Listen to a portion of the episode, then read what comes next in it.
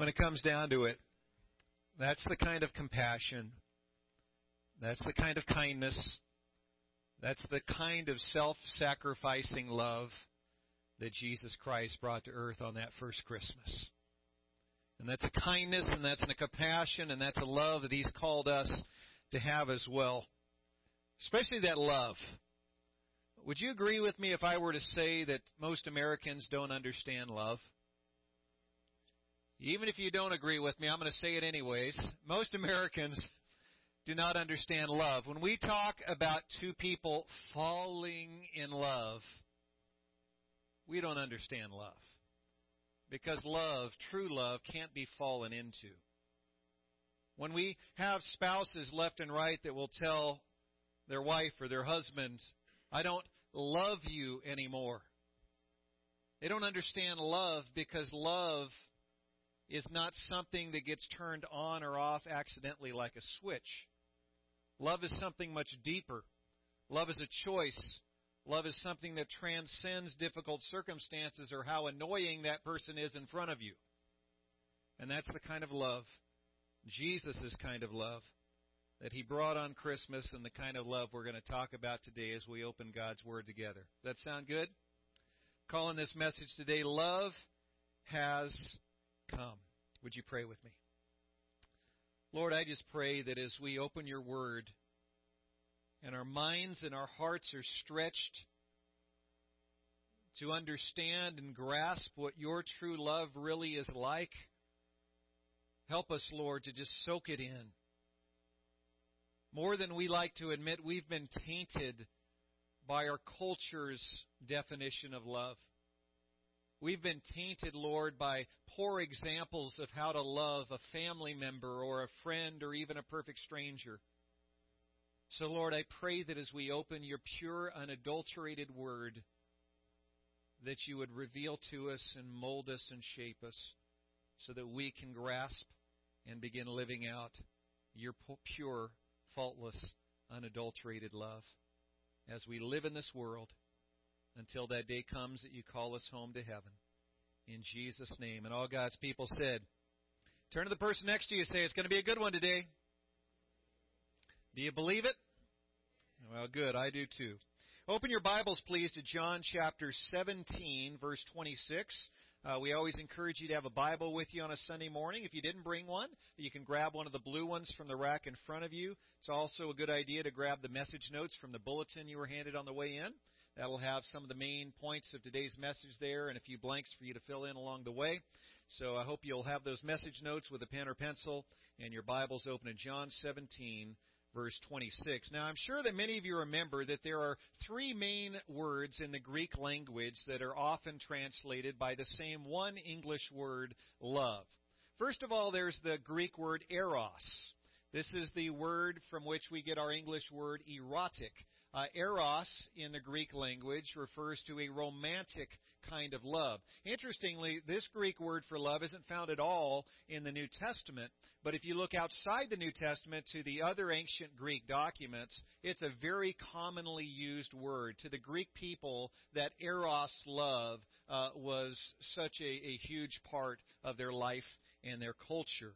And so first there's eros, secondly there's phileo, Phileo is a different kind of love, even though it's translated by that same English word, love. In the Greek language, phileo tended to be used as kind of a brotherly love or a friendship love. It was a love between two that had an established relationship, and they were able to express a friendship or family kind of love to each other. That word phileo is used a number of times in the New Testament. And then finally, there's this third Greek word, agape which in a sense is kind of the opposite of eros. Eros is used a lot outside the Bible, but not used at all in the New Testament. This word agape is used hundreds of times in the New Testament, but hardly used at all outside of the Bible. It wasn't used much in popular Greek society and in other ancient Greek writings. This word that's rarely used, agape, is a higher form of love that the New Testament latches onto as the best word to describe God's love and Jesus' love. It's a self sacrificing love that is a much higher form of love than either eros or phileo. You see, Eros, Eros sets its sights on someone who you are attracted to. Someone you are attracted to, you might give them Eros kind of love. But agape love does not discriminate between someone you think is hot and someone you think is not. Know what I mean? Agape doesn't discriminate like Eros discriminates. Phileo love is directed at someone you have an established personal relationship with and someone you even like. Well, that's a family member. That's a, a friend, someone you care to, to be around, someone you want to spend time with. But agape love does not discriminate between someone you know well and someone you don't know well. And agape love doesn't discriminate between someone you like and someone you can't stand. Agape love is an equal opportunity kind of love. Do you see why agape love is the highest form of love called out in the New Testament? It's no wonder that the word is found in the New Testament some 320 times in reference to God the Father's love for Jesus, and it's used of God's love for people, it's used of Christ's love for His church, and it's no wonder that when Jesus commands us to love one another, he doesn't use the word eros. He doesn't use the word phileo. He says, I want you to agape love one another. If you want to read an accurate definition of a Greek word that's used in the New Testament, one of the best places to go is to look at Vine's Expository Dictionary. That's a fancy way of saying you look up the English word that you do know, and it'll tell you the Greek word that was originally used in the Greek New Testament that was translated as that English word you're looking up. And so I went to Vine's dictionary this last week. I simply looked up the word love. You don't need to be able to read or speak Greek to use this dictionary. Just look up that English word love, and it lets you know those Greek words that are translated as love. And so the first one it calls out is none other than agape. And I looked at that definition that Vine gave of agape, and this is a wonderful little definition I want to share with you. Vine says agape is the attitude of God toward his son the human race, and to believers in Christ to convey His will to His children concerning their attitude toward one another and toward all men. Agape expresses the essential nature of God, and it had its perfect expression among men in the Lord Jesus Christ. Now, what I'd like to do over the next few minutes is break down this definition and look at its individual pieces. And I think it provides a wonderful outline of some of those different verses we find about God's agape love called out in the New Testament. So let's start with the first part of that definition. Agape love is something God the Father shared toward His Son, God the Son, Jesus Christ. And so that's why I have you in John 17, verse 26. Let's go ahead and put it on the screen. Most of you have it in the Bibles in front of you. Let's go ahead and read this together if you have your Bible with you, especially if you've got the NIV there. That's the one I'll be reading out of today. John 17, verse 26 says this, reading together, I have made you known to them and will continue to make you known in order that the love you have for me may be in them and that I myself may be in them. It's a great verse. I have made you known to them and will continue to make you known in order that the love you have for me may be in them and that I may set by myself may be in them. Now the Trinity is one of the hardest biblical teachings to, to wrap our minds around. Would you agree with that? It's hard for us here on earth with these peanut brains of ours to understand the Trinity. But the Bible is crystal clear that there is only one God, but our one God expresses himself and exists in three different persons Father, Son, and Holy Spirit. So the Bible is clear that the, the Father is 100% God, but the Father isn't 100% of God. And the Bible is clear that the Son is 100% God, but the Son, Jesus, is not 100% of God. And the Bible is clear that the Holy Spirit is God, but the Holy Spirit is not 100% of God. Is that as clear as mud? Oh, sure. We can wrap our minds around that, no problem. Well, let me give you something I found this last week that may help. I call this the Trinity Fidget Spinner. Remember the fidget spinner? Two or three years ago, you know, every kid in America is just doing this constantly. And it's like, you know what? If that's supposed to help you focus, it ain't working for the rest of us that are watching you to spin this thing for seven hours straight. And so these fidget spinners were so popular, but I saw this image of what a great image to help us wrap our minds around the Father, Son, and the Holy Spirit, our triune God. And so the Father is not the Son or the Holy Spirit. The Holy Spirit is not the Father or the Son, but all together in one person they are God. And so maybe that helps, maybe it doesn't, but this is an image that helped me start to kind of get an idea of what this Trinity must be like. Now, I believe the main reason Jesus repeatedly calls God his Father in the New Testament and repeatedly refers to himself as the Son is that so we could come to a, a closer understanding of what this love within the Trinity must be like. There's this intense love between the Father, the Son, and the Holy Spirit, and that's hard for us to wrap our minds around because we only serve one God. How could there be this intense love within one person? The Bible says it's because there's three persons. But I thought you said there was only one God. There is only one God. And so, how do we wrap our minds around the Father's intense love for the Son and the Son's intense love for the Father? I think that's one of the reasons Jesus gave the prodigal son parable. You remember the story in Luke chapter 15. A, a man has two sons, and the younger son says, I know, Dad, you're not dead yet, but I want my inheritance. And the father relents. He says, okay. He gives his younger son his share of the inheritance, his share of the estate, and the kid stays for maybe a few days, maybe a few weeks, but then he gets his newfound fortune together and he takes off for a distant country. And he's in that distant country and he's blowing all of his dad's money on prostitutes, on loose women, and on booze.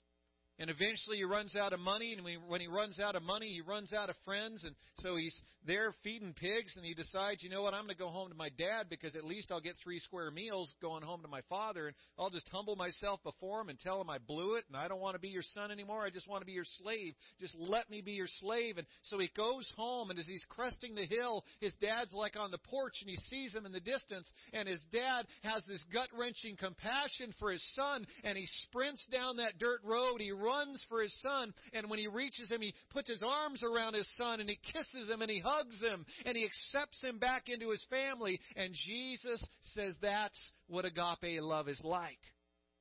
And that story between that father who loved his son, no matter how wretched his son had been to him, no matter the fact that that son had been a traitor to his dad, He'd been a turncoat. He'd, he'd, he'd run away from his dad with his dad's money. It didn't matter. The father still loved him. There was nothing that son could do to strip his dad of that agape love for his son. And Jesus wants us to know that gives you an idea of the love between the Father in heaven and the Son of God. That's agape love. That's agape love. Take another look at John 17:26. Jesus says, "Father, by the way, this is the end of the longest prayer of Jesus recorded in the New Testament, probably just minutes away from being arrested there in the Garden of Gethsemane. He prays this prayer and he ends with verse 26 at the end of this long prayer Father, I have made you known to them and will continue to make you known in order that the love you have for me may be in them and that I myself may be in them. This is such a beautiful thing that Jesus prays here. He basically says this Father, I know that you love me more than life itself. And I have so badly wanted to share your amazing love for me with them. So I have taught them about you. And I have shown them through my actions what you are like, O oh Father. And as they've taken it all in, they've taken in your love too. And as they've taken in your love, they've taken in my love. Isn't Jesus awesome? Everything I taught them, everything I demonstrated for them through my actions and through my priorities was to show them your love and show them your character, God, because I want them to know agape love in the sin cursed, tainted world that they live in that doesn't understand love in this culture they live in where they're talking about eros and talking about phileo but don't understand agape. All that I've done, I wanted them to show. I wanted to show them the love between us, O oh Father, so that they could understand true love. One of the most beautiful truths about the one true God is that within him there are three persons expressing perfect, pure love one for another. And that perfect, pure love between Father, Son, and Holy Spirit touched down on that first Christmas. Amen? Second part of that definition Vine points out that agape is the attitude of God the Father toward His Son, but it's also His attitude toward the human race. It's His attitude toward, toward people. And so I want you to turn in your Bibles, please, to Romans chapter 5, verse 6. Romans chapter 5, verse 6. You were just in John, the fourth book in the New Testament. Romans is the sixth book in the New Testament. Romans chapter 5, starting in verse 6. We'll get to that in just a moment. Most of us are familiar with John 3:16. It's one of the most quoted verses in the whole Bible. It's where the love of God is so clearly stated, for God so loved the world that he gave his one and only son that whosoever believes in him shall not perish but have everlasting life. John 3:16 does such a beautiful job summarizing the love of God for people. He loved us so much that he sent his one and only Son. And, and that should blow our minds based on what we just talked about regarding how much the Father loves the Son. He loves him more than life itself, yet he sacrificed him because of his love for you and me. Let me ask you, which is a, a nicer place? Heaven or earth? You shouldn't bat an eye answering that one. Which is a nicer place, heaven or earth? Okay, do you all agree? I'm not so sure about that, Pastor. Well, let me put your mind at ease. Heaven is a whole lot better. Amen? It's a whole lot better. This last Tuesday, early in the morning, one of our loved church members, Teresa Summerlin, breathed her last. And when we found that out, many of us found it out that morning. A few others found out in the day or two after. As we found that out, man, our hearts just dropped and we were crushed and we couldn't imagine not coming into this room and not seeing Teresa sitting over on that right side. And our hearts dropped, but then for many of us, things began to change over the hours that we were processing or passing. You see, for the last five months or so, she's been in her bed and couldn't even stand up. Teresa was in terrible health. Surgeons wouldn't perform a surgery that she badly needed. And so, Teresa, as we began to think about what had happened that morning, we began to realize that for the first time in years, Teresa can stand and she can jump and she can dance and she doesn't have any pain and she doesn't have any hospitals. You look at this woman we miss dearly, but you look at the difference between earth and heaven for her. Praise God, there is a place called heaven. Praise God, she no longer has to be in a hospital bed. Praise God that she no longer has to have nurses come over daily to treat her wounds.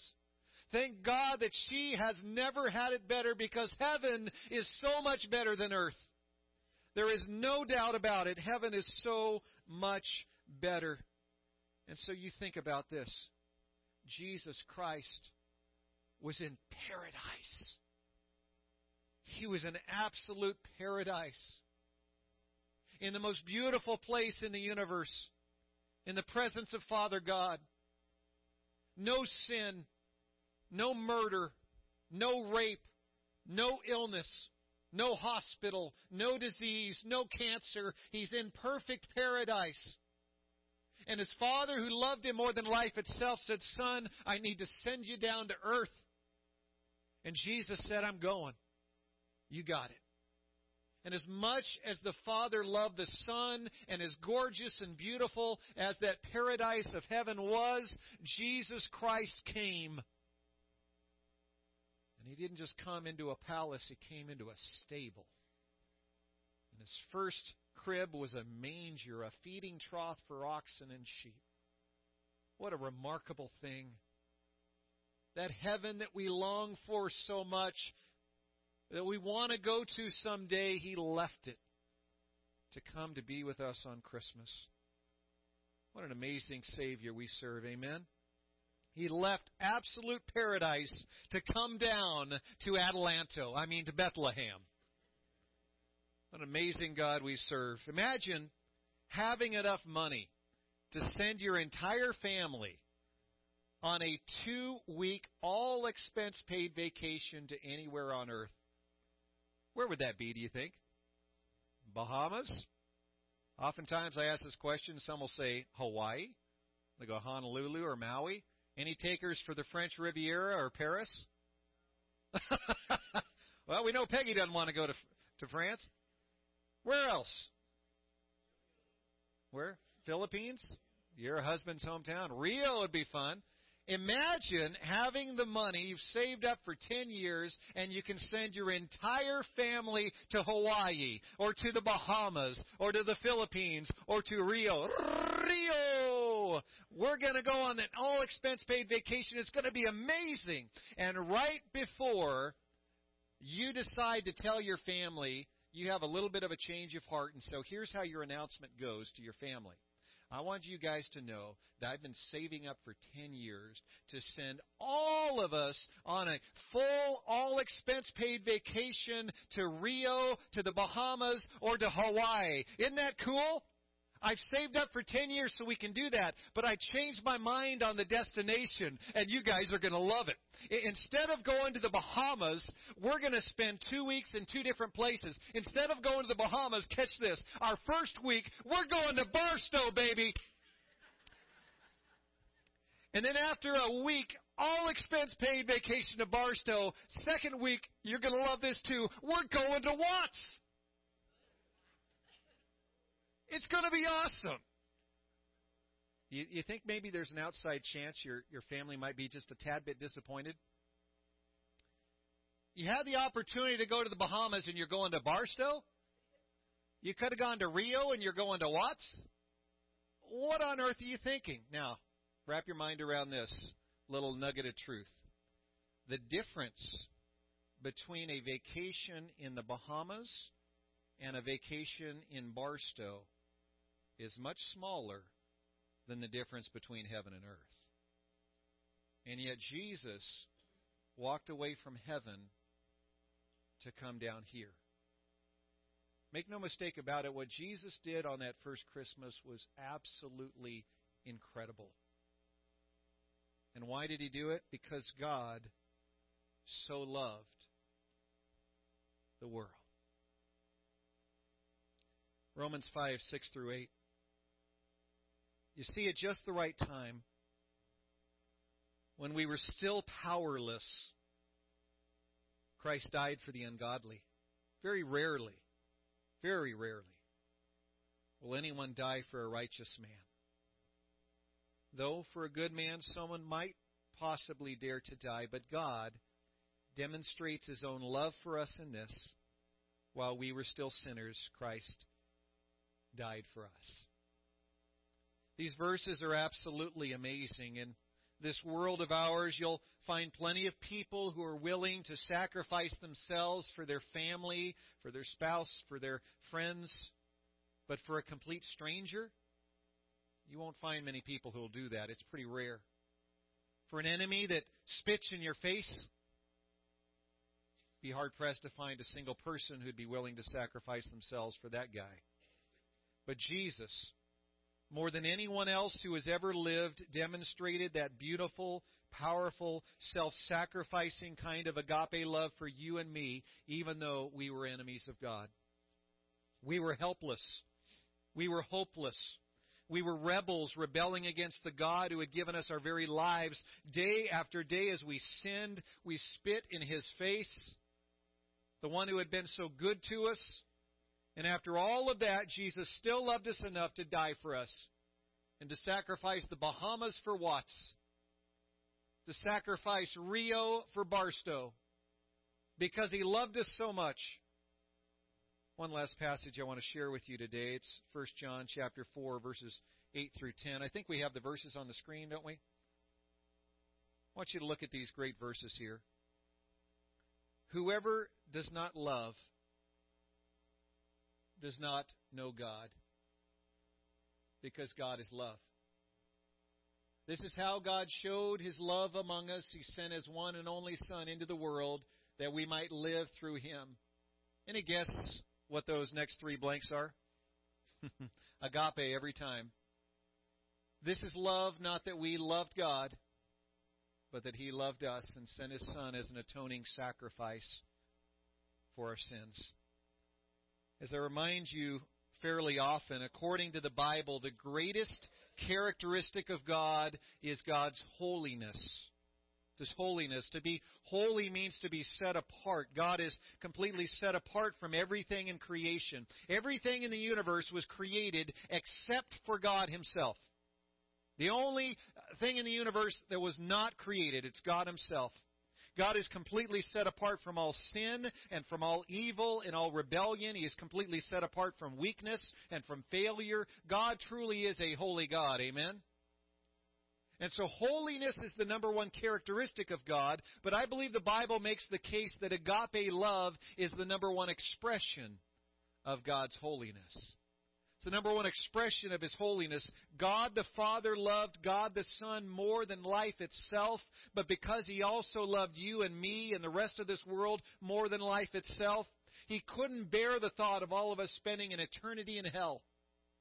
Because He loved this world so much, He sacrificed His one and only Son so that you and I could be forgiven and live. What an amazing God we serve. There should be no doubt in our minds God is love. And love touched down on that first Christmas. And the Father has an intense love for the Son.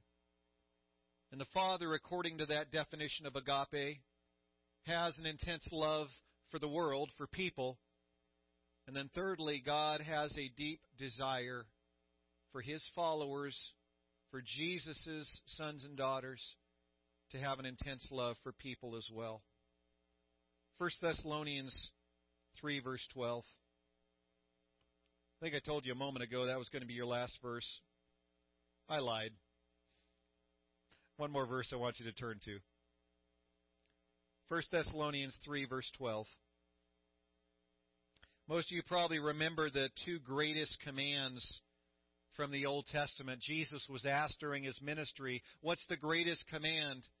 In the Old Testament law. Of all those 613 commands of Moses, which is the greatest? And you probably remember Jesus responded by saying, Agape love the Lord your God with all your heart, mind, soul, and strength. He says that's the greatest command in the Old Testament. Love the Lord your God with all your heart, mind, soul, and strength. And he says, I'll even give you the second most important command. It's to agape love your neighbor as yourself. So, based on what we've learned today about agape love, the greatest command in the Old Testament, according to Jesus, is to do whatever you have to do at whatever cost to yourself to bring joy to God forever.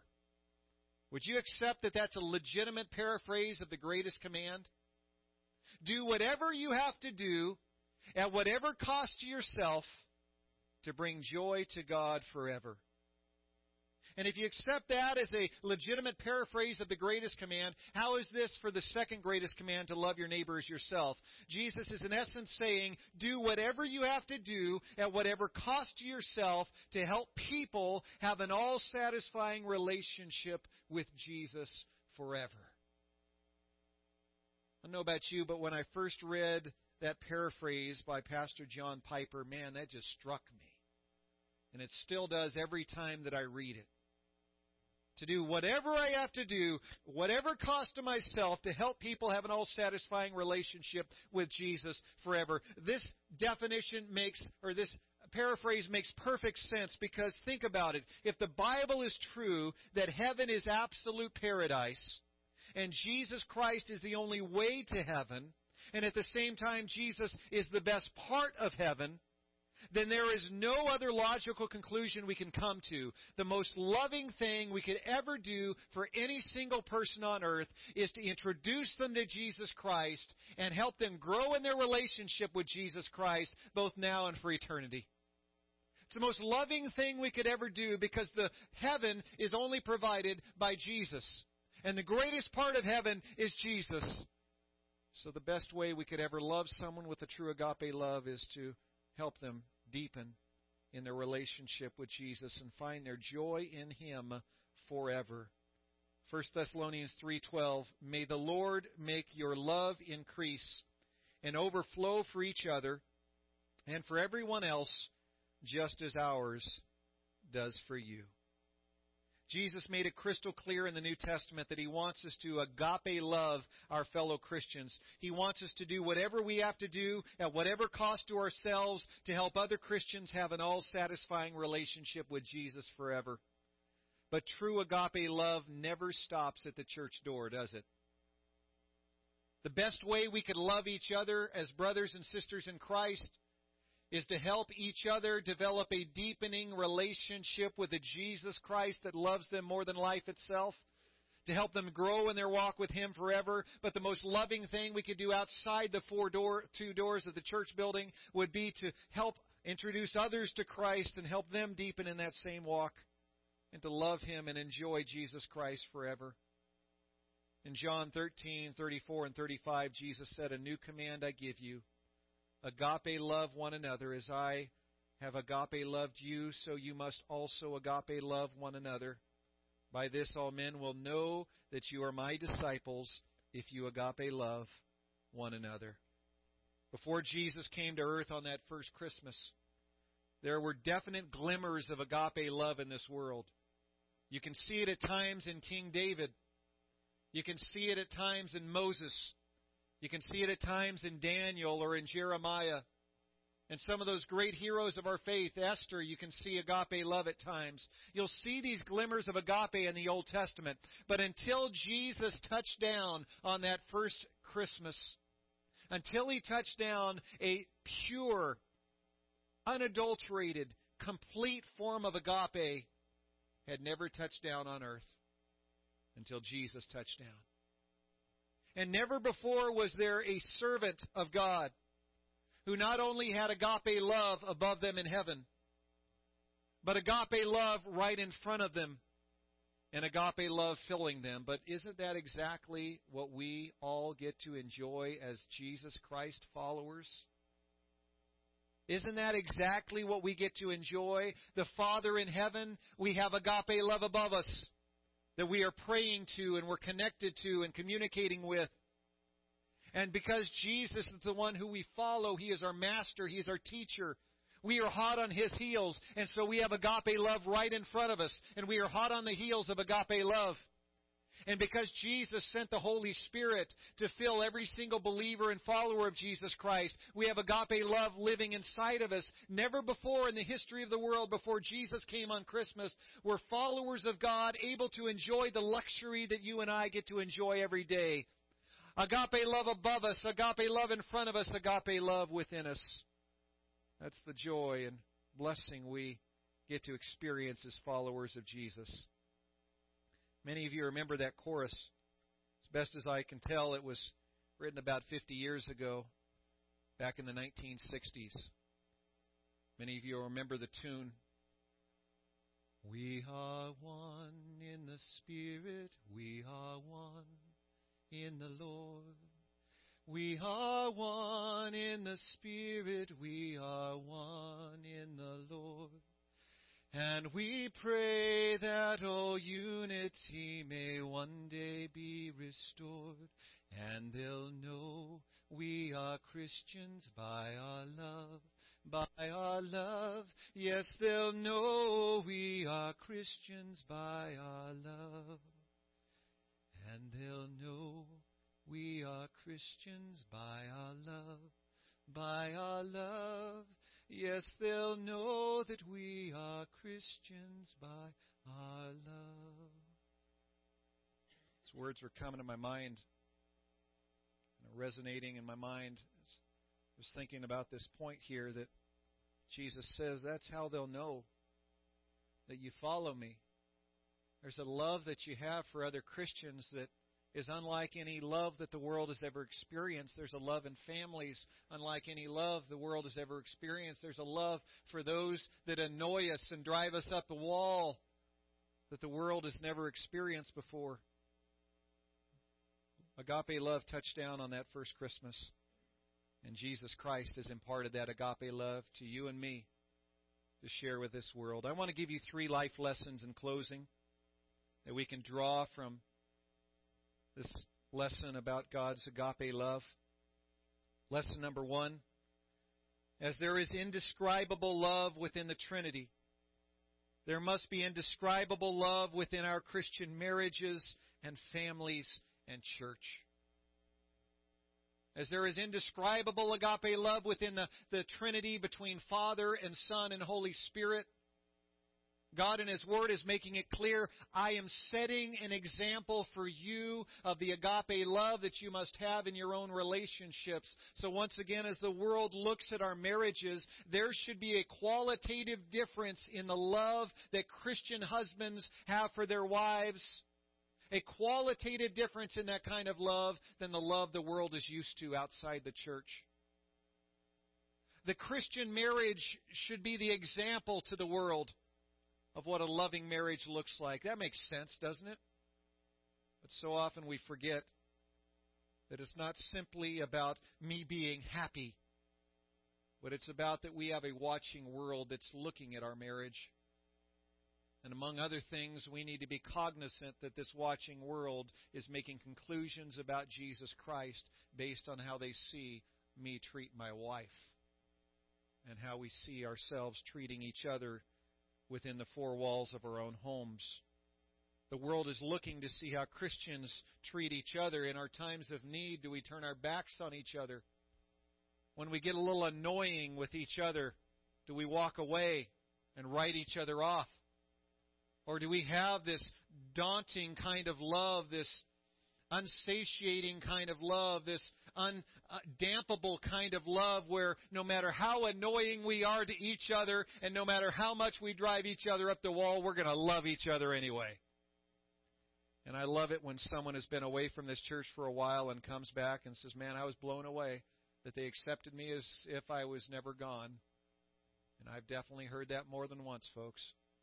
And the way that so many of you love on those that for one reason or another are away from church for a week or a month or even a year, some cases longer than that, welcoming back with loving open arms, it's a beautiful thing.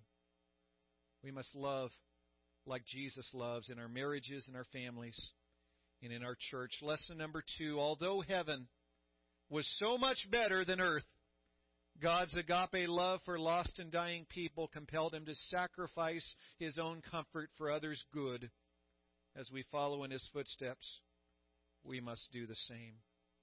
Sacrifice his own comfort for others' good, we must do the same. Glenn is heading up uh, Thursdays at the local warming shelter in Victorville, and I'm just so proud of him and his team. Many of you have been helping out each week, and he told me that first week wasn't so bad, but the second week they walked into that room and just the stench that was coming from that room as homeless people had been in there for over a week at that point every single night. It was palatable. It was sticking to their clothes. And they keep coming back for more.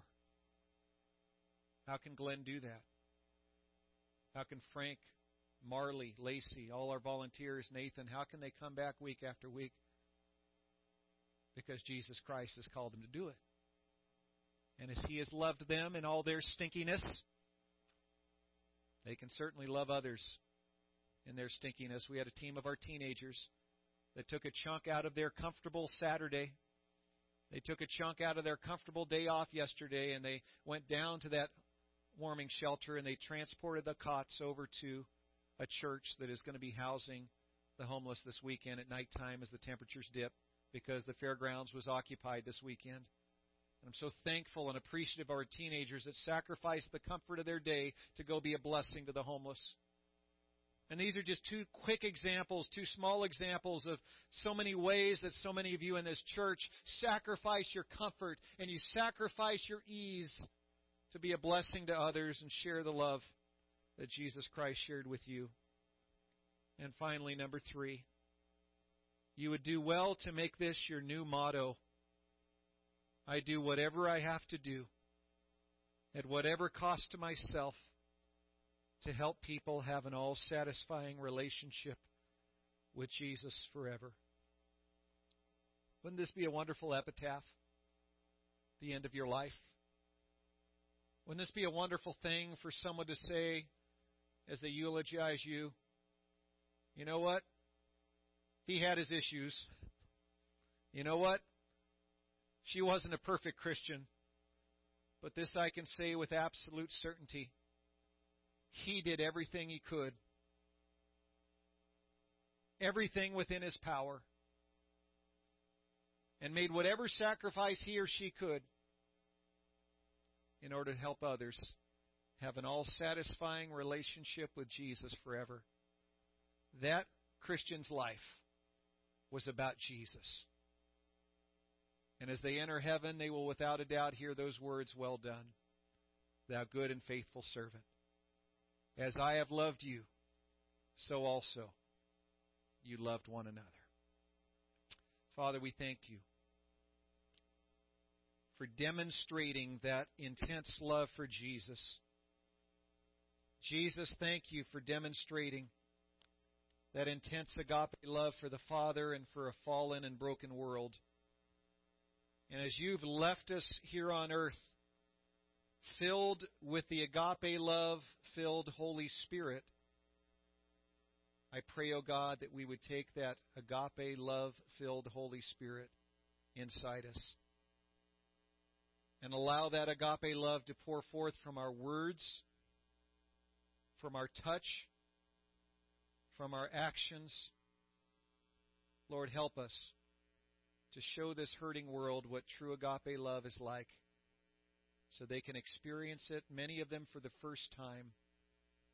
Experience that love that they desperately need. Lord Jesus, be with us as we carry on that legacy of love. In Jesus' name.